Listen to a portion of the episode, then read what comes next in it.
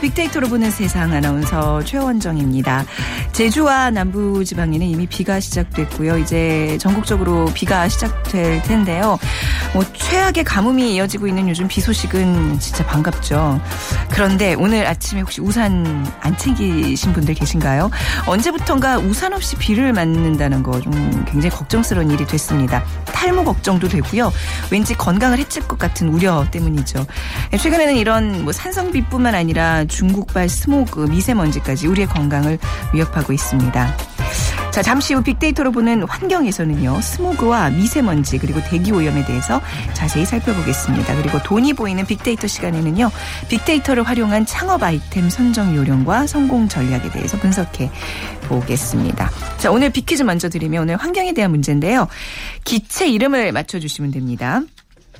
자, 산소 분자와 산소 원자가 결합해서 생성된 물질입니다.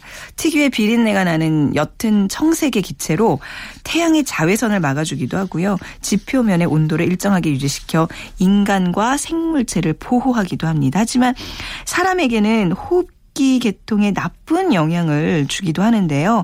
자, 이 기체는 무엇일까요? 1번 수소, 2번 불소, 3번 오존, 4번 달입니다. 네. 1번 수소, 2번 불소, 3번 오존, 4번 달 중에 정답 고르셔서 저에게 문자 보내주시면 저희가 당첨되신 분들에게는 3만원 상당의 문화상품권과 또 피부관리 전문점 얼짱 몸짱에서 15만원 상당의 세럼 드릴게요.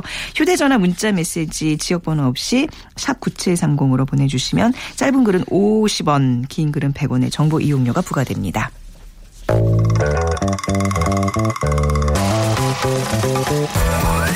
돈이 보이는 빅데이터 창업피아 이홍구 대표와 함께합니다. 네, 돈이 보이는 빅데이터 창업 컨설턴트 창업피아의 이용구 대표와 함께합니다. 안녕하세요. 네, 안녕하세요. 이홍구입니다. 네, 네. 돈이 보이는 빅데이터 이, 이 네. 저희 소 제목 때문에 그런지 이용구 대표님이 항상 보면 이렇게 돈으로 보여요. 저는. 어, 그래서 최근에 네. 좀그 가을에 네. 원래 창업 시즌이거든요. 네, 아 그래요? 가을이 그래요? 어, 그러니까 어. 봄, 가을이 이제 아, 이사철하고 비슷하게 그렇군요. 네. 봄, 가을이 권리금도 올라가거든요. 그래요, 네. 그래서 저희 같은 사람들은 네. 봄, 가을에는 이제 권리금이 올라가니까 네네. 겨울이나 여름에 네. 뜨겁고 추울 때는 잘 안 나오거든요. 아. 그만큼 매물이 잘 안 팔리니까 점포 매물이 아. 잘안 팔리니까 그때 있군요. 싸게 좀 얻어서 오. 그때 샥 이제 준비를 해서 좀 네. 매출을 올린 다음에 네. 나중에 성수기 때 파는 거죠. 오. 근데 왜냐면 이게 창업자분들 제가 이걸 네. 예 깨알 팁을 드리는 거는 네, 네.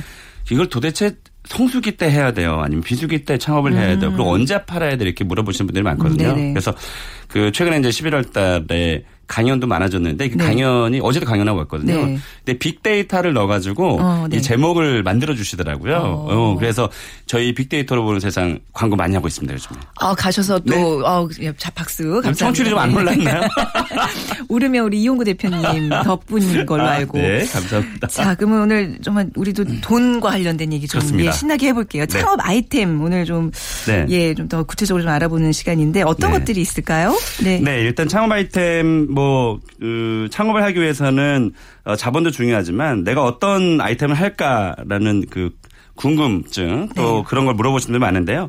일단 전체적으로 보면 일단 외식업 이 있고요. 네. 이게 가장 많은 수를 차지하고요. 또 도소매업, 서비스업, 그리고 오락 스포츠업, 뭐 이렇게 미용업 이제 이런 것들이 음, 있는데 네. 어, 한 상권 정보 시스템의 이제 분석에 따르면 작년 말 기준으로 해서 전국의 점포가 113만 개 정도가 네. 어, 됐고요. 어, 여기서 이제 음식점 수가 이제 48만 개 정도로 추산이 되는데 이게 한 42.2% 정도 차지하고 있어요. 그러니까 전체 어 아이템 중에서 먹는 게 이제 42% 정도 차지하고 네. 있고요. 어 이제 뒤를 이어서 이제 소매 유통업이 이제 29% 음. 그리고 서비스업이 이제 10% 그리고 또 교육업이 이제 4.8% 이제 이런 순으로 좀 나타났고요. 어 우리가 이제 음식점은 이제 한번 파볼게요. 음식점이 이제 네. 40%가 넘어가니까 거의 절반 차지하고 그럼요. 있는 거잖 아요. 거잖아요. 어, 역시나 한식이 이제 37.2% 정도 되고요.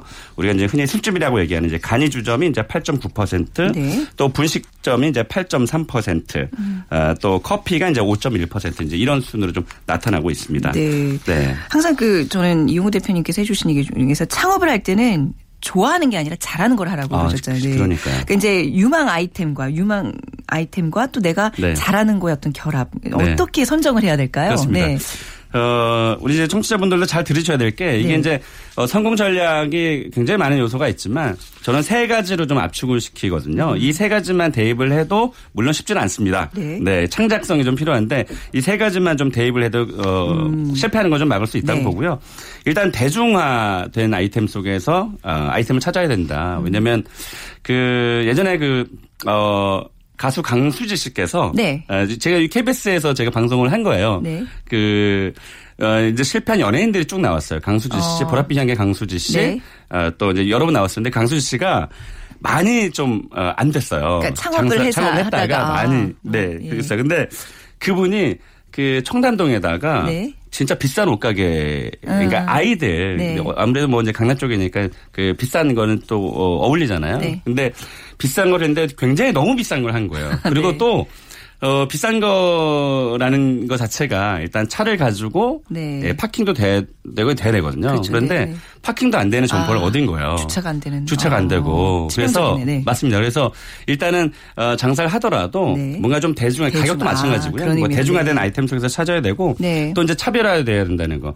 왜그 그전에 이제 팥빙수 전문점 제가 말씀을 드렸는가 아마 기억을 하실지 네. 모르겠지만 이제 청취자분들은 그, 어, 못 들으신 분들이 있을 테니까 이 팥빙수 전문점이 굉장히 큰 인기를 얻었던 거는 차별화가 되는 거예요. 그러니까는 그렇죠. 일단 대- 네. 우리 뭐 어, 팥빙수 안 먹어보신 분 없으실 거고 네. 음. 그때 이제 얼음 알갱이였지만 그 이게 사실은 제가 생각했을 때는 그 모 팥빙수 전문점의 가치가 엄청나게 전 높다고 보거든요. 수치를 말씀드릴 수 없지만 왜냐하면 네. 제가 혼자 분석하는 거니까. 네. 그런데 팥빙수를 하나 팔아가지고 뭐 지금 거의 가맹점이 한 500여 개될 아, 된것 같아요. 네. 그게 순식간에 이제 2년 만의 일이거든요. 네. 그래서 그런 대중화된 음식점 속에서 네. 차별화 전략을 차별화. 찾아온 거죠. 어. 그러니까 왜 그 얼음알갱이도 아니고 네. 네, 눈꽃 눈꽃 빙수라 그래서 빙수, 네. 식감이 굉장히 좋잖아요. 그리고 또 어, 콩가루도 엄청 많이 집어넣고 음. 또 그래서 어, 그런 차별화 좀 찾는 게 중요하고요. 네. 그리고 장사는 했다가 나중에 결국은 팔게 되잖아요. 그렇죠. 그래서 어, 지금 좀 어려운 창업을 좀 안 하려고 하는 습성이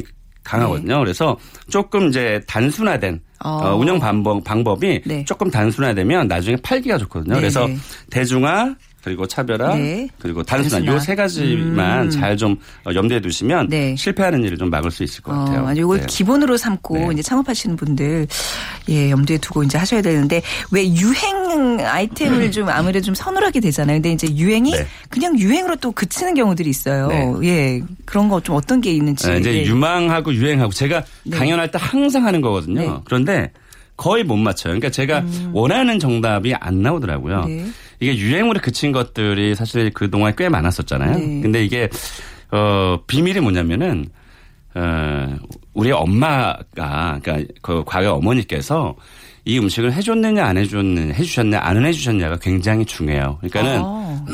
네. 우리의 입맛은 네. 왜 예전에 뭐 과거에 뭐 찜닭이나 뭐 이런 것들이 다 네. 있었지만 어 우리의 입맛은 어머니의 입맛에 길 들여 있기 때문에 네. 어뭐 신기한 것은 잠깐 이제 먹어볼 수 있는데 아. 우리가 신기하게도 이 혀가 엄, 어머니의 그 손맛으로 아. 돌아가게 돼 있어요. 그래서. 네. 과거에 뭐 뭐 번 같은 것도 있었고 뭐 네네. 요구르트 아이스크림도 마찬가지고 진짜 그런 거 다 반짝하고 마네요. 지금 그러니까. 생각해 보니까. 그걸 제가 제가 그 컨설팅을 20년을 했, 하- 네. 했잖아요. 네. 제 스스로 그게 깨달아, 깨달은 어. 거예요. 그러니까 쟤네들은 왜 망할까? 그 저거는 왜 저렇게 성공할까? 네. 했더니 네. 뭐 팥빙수 같은 경우는 사실 전문점 브레- 브랜드가 지금 많지만 네. 저 형태의 팥빙수는 앞으로 계속 갈 거란 얘기죠. 근데 왜냐하면 그게 우리 어렸을 때 집에서 누구나 예 한번 해보잖아요. 그 왜 그 곰돌이 모양의 이렇게 손으로 돌리는 팥빙수 가는 기계 저 있었거든요. 아, 엄마가 진짜요? 팔 삶아 주면 어, 어. 거기다 해먹어 맞아요. 그런 게 네. 있네요, 진짜. 그래서 잘 그러니까 네. 잠깐 있다가 사라진 것들 보면은 네. 우리 저희가 어머니가 안 해주신 음식이 있다. 그리고 음. 또한 가지는 어, 왜 대구에서는 막창이 굉장히 저기 잘 되고 있잖아요. 네. 대구에서는. 근데 그 대구에서 그 잘 되는 막창 프랜차이즈들이 서울에 진입을 했거든요. 그런데 잘 안 되죠. 어, 네, 그래 어. 맞아요. 다시 다 내려갔어요. 그게 뭐냐면 네. 우리 서울 경기에 사시는 분들은 막창을 그러니까 안 저희 먹어봤죠. 어머니하고. 네. 아버지께서 손잡고 막창집을 데려가 본 적이 없거든요. 음. 그러니까 내가 어렸을 때 먹어봤느냐 안 먹어봤느냐 그 네. 아이템을 잘 보면 네. 그게 판단이 되고요. 또 한 가지는 어, 매장을 가서 우리 어, 그 소비자군을 보는 거야. 소비자들이 네. 어린 아이들이 유독 많다. 네. 이러면 얘네들이 죽을 때까지 거, 그런 아이템을 찾게 되거든요. 네. 그래서 거기서 유명 아이템을 발견하는 거야. 음. 저희가 왜 그 우리 어린애들 삼각김밥 이런 거 되게 지금은 굉장히 좋아하잖아요. 네, 네. 어, 일본에 가면 삼각김밥 굉장히 많거든요. 네. 그 이런 편의점에서도 거의 한 3분의 1 아니면 4분의 1 정도 그 매대를 차지하고 있는데 우리 중고등학생들이 시간이 없어서 뭐 그러겠지만 음. 네. 음. 이 삼각김밥을 먹으면서 어 지금 뭐 학원을 옮겨 다니는 친구들이 많잖아요. 그렇죠. 래서 그게 나중에 어 근데 우리가 이제 이게 대중화 됐잖아요. 네. 요 삼각김밥을 어떻게 차별화를 시킬까만 연구를 음. 하시면 굉장히 잘될 아이템. 그뭐 기차역이나 이런 데서 굉장히 그 요즘 젊은 사람들이 좋아할 만한 그런 삼각김밥들 많이 팔더라고요. 거기 장사. 잘 되던데. 그러니까 이게 일본 아이템을 네. 보면 네. 저 나중에 이제 저희 우리 그 이제 우리가 이제 만드는 네. 그 아이템의 어. 어. 힌트를 얻을 수 있어요. 네네. 어 그래서 일본에서 지금 어떤 게 지금 유행하는가를 좀 보면 네. 그걸 잘 가져오시면은 네. 그것도 좋은 전략일 네, 것 같아요. 그런 거 플러스 이제 좀 말씀하신 뭔가 어렸을 때 한번 맛봤던 기억, 특히 이제 엄마의 어떤 정성이. 그거 엄마의 어떤 그 손맛이라는 건 굉장히 어떤 영업 비밀 같은 걸 좀 오늘 밝혀주신 그러니까. 것처럼 뭔가 예 우리가 어, 왜- 섬뜩한데요, 저는 이제 그러니까요. 오, 예. 어, 나, 뭐, 에, 사람마다 다 똑같겠지만 나중에 네. 어, 부모님이 돌아가셔도 네. 그 엄마가 해주신 그, 그, 그 음식이 맞아요. 엄청 기억에 남잖아요. 어, 네. 그러니까 유행 아이템이라는 게 이제 어떤 그런 어떤 기본적인 사람의 어떤 정서와 네. 결합이 돼야 된다. 그렇습니다. 맞습니다. 그러니까 그래서 우리가 왜 네. 그, 저, 전 이제 이런 그 컨설팅을 하면서 네. 그 제가 지금 엄마의 이- 엄마가 해주셨느냐 안 해주셨느냐 그거 되게 중요하다고 생각했잖아요. 그래서 옛날 옛말에 틀린 게 하나도 없는 게 네. 세살 벌은 여든까지 간다. 어. 이게 저희 우리 그 창업 에도 네. 어 맞는 말이 아닐까. 네. 아, 우리 아이는 집에서 타코, 피자 이런 거 제가 자주 해주니까 네. 앞으로 계속 찾아 먹겠네요. 막 정말 이러면서. 어, 아, 아니 아, 최현정 아나운서께서 해주시는 게 아니, 아니고 예, 농담입니다. 네, 네. 그러면 이제 마지막으로 창업 네. 아이템의 주기랄까요? 뭐 이렇게 성공 전략 같은 것도 좀 네? 그렇습니다. 네. 어, 그, 제 생각에는 우리 그, 이것도 이제 사이클이 있거든요. 네. 사이클이 있어서 과거 10년 전에 아, 유행했거나 인기 끌었던 것이 그 10년 후에 다시 돌아오거든요. 네, 10년. 그래서 네. 거의 10년 주기로 어, 그 아이템을 좀 이렇게 성행하는 것 같아요. 그래서 네. 제가 힌트를 조금 드리면은요. 네. 어, 왜 아까 뭐 요구르트 아이스크림 또 찜닭, 네. 뭐번 뭐 이런 거 있었잖아요. 과거 한 예, 최근에 버블티가 인기를 끌고 있잖아요. 네. 버블티가 10년 전에 있다가 그랬죠. 갑자기 사라졌다가 네. 다시 나타났거든요. 그래서 어, 한 9년, 10년 음. 이때에 한 번 확 휩쓸고 지나간 것들. 네. 이게 왜 그러냐면 그때는 어, 그 아- 어, 금방 이제 지나가는 것들은 없던 게 갑자기 나타나서 네. 잠깐만 선풍적인 인기를 끌었다가 사라진 거거든요. 그런데 우리는 한 번씩 경험했던 거예요. 네네. 한 과거 한 9년이나 10년 전에. 그래서 일단 익숙한 거죠. 음. 어, 유행을 그치긴 했지만. 그래서 그 아이템을 딱 끄집어내가지고 어. 조금 세련화시키는 거예요. 맞아요. 자, 갑자기 저 떠오른 아이템이 하나 있어요. 그렇죠. 저이 학- 때문에 이제 떠올라요. 저 학교 다닐 때 네. 저희는 그 학교 앞에 그 춘천 막국수 집에서 닭갈비들 많이 팔았거든요. 래서 그렇죠. 나중에 그 닭갈비에다가 밥 볶아주고 근데 바로 뭐. 너무 먹고 싶은데. 주변에 없어요. 없죠. 그거 차려야 되겠다. 맞습니다. 바로 그거예요. 회사 앞에 제가 그걸 닭갈비집. 말씀드리려고 그랬는데 야 네. 이제는 뭐 창업점모가 다 되셨습니다. 어, 진짜로 왜냐하면 네. 그런 향수가 있어요. 어. 그러니까 우리 세대 예를 들면 뭐 지금 30대도 마찬가지일 것 네. 같고요. 30대, 40대, 50대 분들이 네. 닭갈비에 대한 향수가 있어요. 네. 닭갈비에다가 그러니까 네, 밥- 아시죠? 예, 김가루에다가 아, 예, 김가루 생각하시나요? 그 저희 네, 음료수. 저는 네, 네, 음료수가. 생각하고 네. 있거든요. 그래서 네. 굉장히 인테리어가 좋지 않아도 되고 음, 그냥 네. 대포집 같은 분위기에서 그쵸, 네. 또 되게 싸잖아요. 그렇죠. 1인분에 6천, 7천 원밖에 안 하거든요. 네. 근데 이게 중요한 거는 그 전에 그대로 아이템이에요. 똑같아요. 맛도 별로 변한 게 없고 음. 네. 어, food 스타일도 별로 변한 게 없고 네. 그냥 그대로예요. 네. 그리고 어린 아이들이 어, 엄마 아빠 손에 이끌려서 여기를 좀 가야 되는데 또 그렇지도 않아요. 그래서 이거를 살짝 끄집어내 가지고 음. 네. 뭔가 차별화를 주면 네. 대박 날 가능성이 굉장히 큽니다. 그렇군요. 한번 해보시죠. 아, 네, 오늘 굉장히 그 알찬 정보들, 네. 어떤 그런 중요한 원칙들을 네, 좀 네, 소개해 네, 네. 주셨습니다. 자, 빅데이터를 활용한 창업 아이템 선정 요령에 대해서 오늘 얘기 들어봤습니다. 창업피아의 이용구 대표였습니다. 네, 고맙습니다. 네, 말씀 감사합니다. 네. 자, 비키즈 다시 한번 간단히 드리면요. 기체 이름을 맞춰주시면 되는데요. 산소 분자와 산소 원자가 결합해서 생성된 물질, 특유의 비린내가 나는 옅은 청색의 기체입니다. 꼭 필요한 역할도 있지만 사람에게는 호흡기 계통에 나쁜 영향을 주기도 하는 기체인데요. 1번 수소, 2번 불소, 3번 오존, 4번 달 중에 고르셔서 휴대전화 문자 메시지 지역번호 없이 샵 9730으로 보내주시면 됩니다. 짧은 글은 50원, 긴 글은 100원의 정보 이용료가 부과됩니다.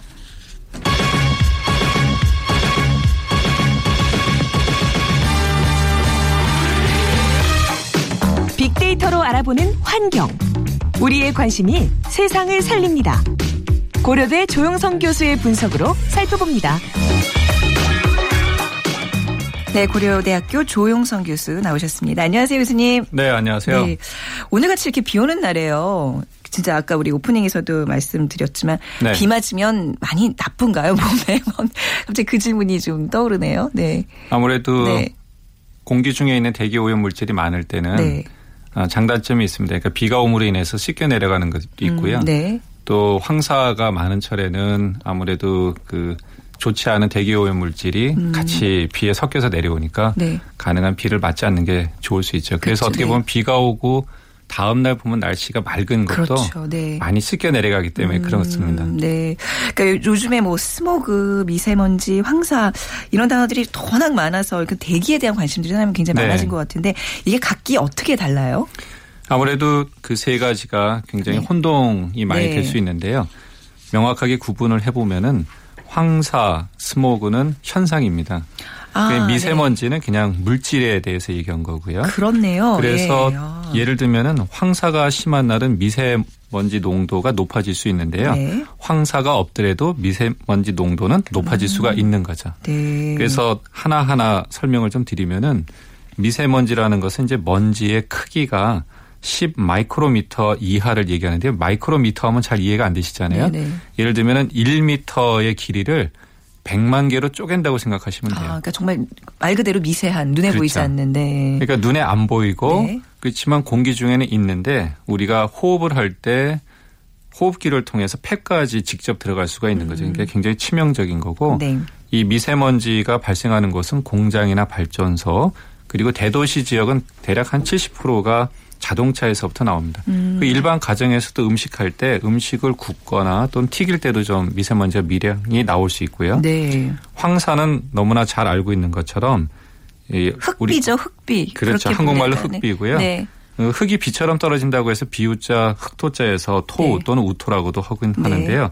황사가 한번 발생하면은 약 한 100만 톤 규모의 이제 모래먼지가 이제 떠돕니다. 이제 음. 네. 그 중에서 한반도에 떨어지는 먼지는 음. 15톤 덤프 트럭 한 4천 대에서 5천 대 분량이 오는데요. 네. 이 황사는 아까 말씀드린 것처럼 자연 현상이지만 문제가 되는 것은 뭐냐면은 황사가 불어올 때 중국의 해안가에 있는 그 공업지대를 아. 거쳐서 오거든요. 거기에서 거기 있는 섞여서. 다양한 대기오염 물질들, 중금속 이런 네. 것들이 거쳐서 오기 때문에 네. 아까 말씀하신 것처럼 황사가 있는 날 비가 올 때는 그렇죠. 가능한 자제하시는 게 제일 좋다는 어, 거고요. 황사라는 게 최근에 있는 일인가요? 아니면 예전부터 있었던? 오래전서부터 있었습니다. 아까 어. 말씀드린 것처럼 우토라든가 토우라는 네. 말이 있는 것처럼 삼국시대 기록에도 다 나오고 있습니다. 그렇군요. 네. 근데 스모그라고 하는 것은 또 다른 현상인데 매연이라고 하는 smoke하고 네. 안개라고 하는 fog가 합성된 거거든요. 음. 그러니까 쉽게 얘기하면 안개에 매연이 섞여 있는 현상을 나타내는데 네. 그 매연이 미세먼지일 수도 있고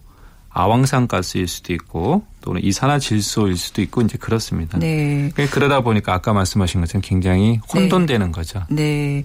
그러니까 뭐 중국에서 이제 겨울철에 난방이 시작되면서 대기 오염이 심각해진다 이런 보도를 접하잖아요. 네. 근데 무슨 이게 나비 효과도 아니고 겨울 뭐 중국 사람들 난방 시작하는데 왜 우리가 이렇게 영향을 받아야 되나? 이게 실제로 심각한 영향을 주는 건가요? 그렇죠. 네. 잘 이해가 안 되실 수도 네. 있는데요.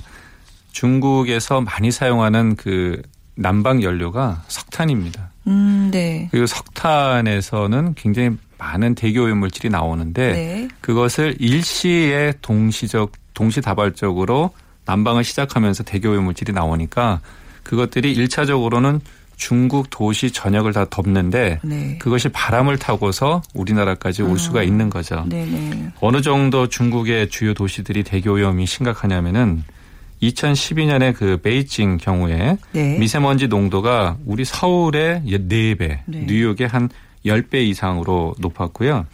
중국의 환경보호부, 우리의 환경부에 음. 해당하는 곳에서 네. 자료를 발표하는 거 보면은 중국의 한 74개의 대도시 중에서 중국 정부가 정한 맑은 공기 기준을 충족한 도시는 겨우 3곳. 어, 네. 그리고 세계 보건기구에서 중국 500개 도시를 토대로 해서 조사를 해보니까 세계 보건 기구의 기준에 만족하는 도시는 1%. 네. 그러다 보니까 전 세계 오염이 심각한 10개 도시 중에서 7개가 중국에 중국. 있습니다. 그럼 중국인들의 건강은 어떠 어때요? 이게 굉장히 굉장히 안 좋죠. 그렇겠죠. 네. 그러다 보니까 중국에서 대기 오염으로 인한 네. 그 피해가 많이 발생하고 있는데요. 2014년에 중국에서 국책 연구 기관이 발표한 자료를 보니까 1년 동안 중국의 네. 대기 오염으로 인한 피해는 한국 돈으로 하면은 322조 원. 어. 우리나라 정부 예산이 대략 한 600조 된다고 하면은 그 네네. 절반이 전부 다 대기 오염으로 해서 나가는 거고요. 네. 이러다 보니까 대기 오염으로 인해서 한 50만 명이 조기 사망한다라는 주장도 있습니다. 진짜로요. 네. 조기 사망하면은 이제 이게 좀 우리가 사망하고 좀 다른데요. 네. 쉽게 얘기해서 우리가 평균 기대 수명이 있거든요. 대략 내가 한 80세를 산다 그러면은 대기오염으로 인해서 한 70세에 사망할 수도 있고 이런 거죠. 이게 한 50만 명 정도 된다는 겁니다. 네. 그러니까 이제 국가적인 어떤 손실도 어마어마하다는 얘기인데 네. 어, 대기 오염 문제 중국이 이렇게 심각해진 뭐 최근 들어서 더 그런 것 같아요. 뭐 딱히 더 이유가 있을까요? 아무래도 네. 산업화하고 네. 도시화입니다. 네. 산업화가 되면서 필요한 에너지가 있고 그 에너지를 석탄을 많이 사용하다 보니까 대기오염 물질이 많이 발생하고 있고요. 네. 또 하나는 뭐냐면은 그 중에서도 석유 제품에 대한 품질도 굉장히 낮다는 겁니다. 음, 네네. 또 하나는 환경에 대한 관심이 없는 거죠. 근데 사실 이거는 남의 나라 얘기가 아니라 우리나라에 한 30년 전에도 똑같은 일이 아, 있었어요. 예를 들면은 네, 네. 우리 최원정 아나운서께서도 혹시 연탄 세대인지는 잘 모르겠는데 저희가 이렇게 예, 약간 연탄 세대를 네. 거쳤죠. 네, 네. 우리가 학교에 갔었을 때 난방이 음. 연탄을 통해서 하는 조개탄이라고 하는 걸 통해서 아, 난방할 때가 그게 있었거든요. 이제 석탄연료라고 봐야 되는 그렇죠. 거죠. 네. 그래서 86년 우리가 아시안 게임, 네. 88년 서울 올림픽을 중심으로 해서 연탄이라든가 석탄 사용량을 굉장히 많이 줄였어요. 네. 그러면서 지금은 도시가스라든가 보급되면서 우리도 대기가 굉장히 좋아졌지만 아. 이미 한 30년, 40년 전에는 우리도 연탄이라든가 이런 걸 네. 통해서 대기 오염이 굉장히 심각한 겁니다. 그러면 우리가 조금 힘들더라도 네. 중국의 어떤 그 산업화가 좀 더 이루어지기를 좀 기대하면서 기다리면 괜찮아진다는 얘기인가요? 중국도 네. 지금 본인들의 그 자기 네. 자, 자국 국민들이 굉장히 많이 고통을 받고 있는 걸 알고 그러니까, 있기 네, 때문에 네. 석탄 사용량을 좀 줄이면서 음. 신재생 에너지 이런 것들을 가고 싶어 하는데 네. 문제는 돈에 대한 그렇겠죠. 어려움이 있는 거죠. 근데 이제 황사가 우리나라에 그 미치는 영향이 굉장히 크잖아요. 네. 예. 그게 어느 정도인지 그냥 뭐 저희도 이제 황사 마스크 이제 뭐 구입해서 쓰고 뭐 이러곤 하는데 이게 어느 정도인지 뭐 수치 같은 걸로 좀 표현해 주시면 좀 와닿을 것 같아요. 네. 아무래도 황사는 많은 네. 분들이 잘 짐작을 하고 계신데요. 황사로 인한 피해 규모에 대해서 제가 간단하게 말씀을 좀 드려보겠습니다. 음. 네. 그 우리나라 국책 연구 기관 중에서 환경 정책 평가 연구원이라는 곳이 있는데요. 네. 2005년 황사로 인한 우리나라 그 피해를 추정했는데 연간 한 182만 명이 황사로 인해서 병원 치료를 받고 있다. 182만 명요. 그렇죠. 어. 100만 명이 넘는 분들이 황사가 되면은 병원을 이제 갑니다. 그러다 보니까 유형, 무형의 피해를 네.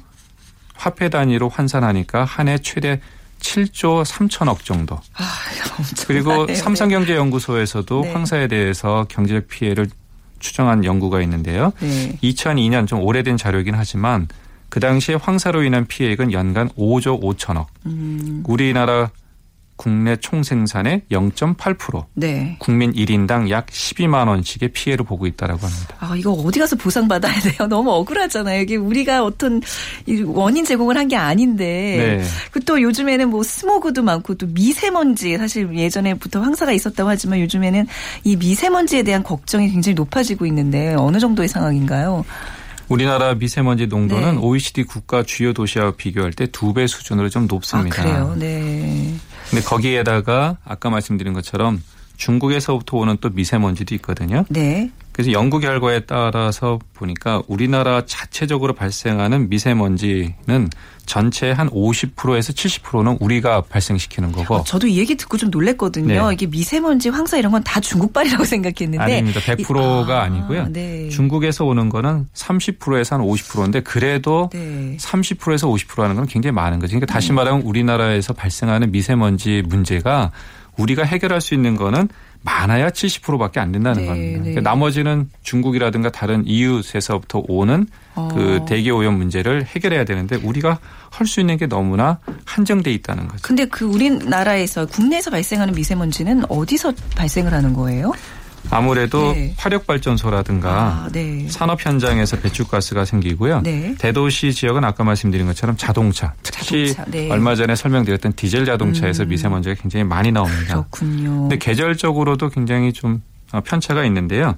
여름철에는 오존이라고 하는 음, 물질이 굉장히 많이 그 문제가 되는 반면에 겨울철에는 미세먼지가 훨씬 더 많습니다. 음. 그 이유는 난방을 많이 하기 때문에 그런 것도 있고요. 여름철에는 비가 와서 rain wash라고 해서 씻겨 내려가는 것들이 있기 네. 때문에 그렇습니다. 네. 스모그나 미세먼지가 인체에 미치는 그 피해는 네. 어떤 게 있나요? 아무래도 네. 호흡기 계통에 많은 영향을 미치는데요. 네. 천식이라든가 폐질환의 유병률이 굉장히 높아집니다. 근데 음. 이거는 단기간에 우리가 미세먼지를 어, 몸에 들어왔다고 해서 생기는 것은 아니고 장기간. 네. 그렇죠 지속적으로 노출될 때 이러한 건강 영향이 나타나는 겁니다. 음, 마치 그 담배 간접 흡연이랑 비슷한 원리라고 봐야 될까요? 그렇죠. 네네네. 그렇게 보시면 아주 정확하고요. 네. 전 세계적으로 이러한 스모그에 의해서 가장 대표적으로 많이 언, 그러니까 언급이 되고 있는 게 런던 스모그 사건인데요. 네. 1952년 12월 겨울철에 발생한 건데 그 당시에 아주 한 2주 정도의 스모그가 계속됐는데 그때 음. 폐암, 폐질환이라든가 호흡장애로 사망한 사람의 숫자가 4천 명이 넘었습니다. 네. 그래서 상상을 초월하는 그 피해를 받았고요. 네, 네. 그래서 이러한 어, 런던 스모그라든가 또 LA 지역에서도 스모그가 발생했었는데 그 당시에 음. 그 이후에 전 세계적으로 이 스모그가 굉장히 심각하다라는 걸 이제 인식하게 된 거죠. 그렇군요. 그 사실 뭐 미세먼지 스모그 이런 거를요. 그냥 당일에 뭐 오늘 미세먼지 농도가 높다 그래서 그 저기 뭐 외출하고 집에 들어오면 아픈 게 아니잖아요. 그래서 맞습니다. 별거 아니라고 생각을 하는 경우들이 있는데 그래도 우리가 이런 미세먼지 농도에 맞춰서 대처는 해야 되는 거죠. 하루하루 생활하는 데 있어서요. 예. 우리가 건강에 대해서 관심이 많아서 운동도 많이 하고 그렇죠. 하는데 네네. 조금만 더 관심을 다른 것으로 하면은 우리 몸에 쌓이는 대기 오염 물질이라든가 이런 것을 좀 줄일 수가 있습니다. 음. 어떻게 줄일 수 있을까요? 하나 예를 들면은 네. 일단은 저희가 기상청에서 황사 예보를 하거든요. 네.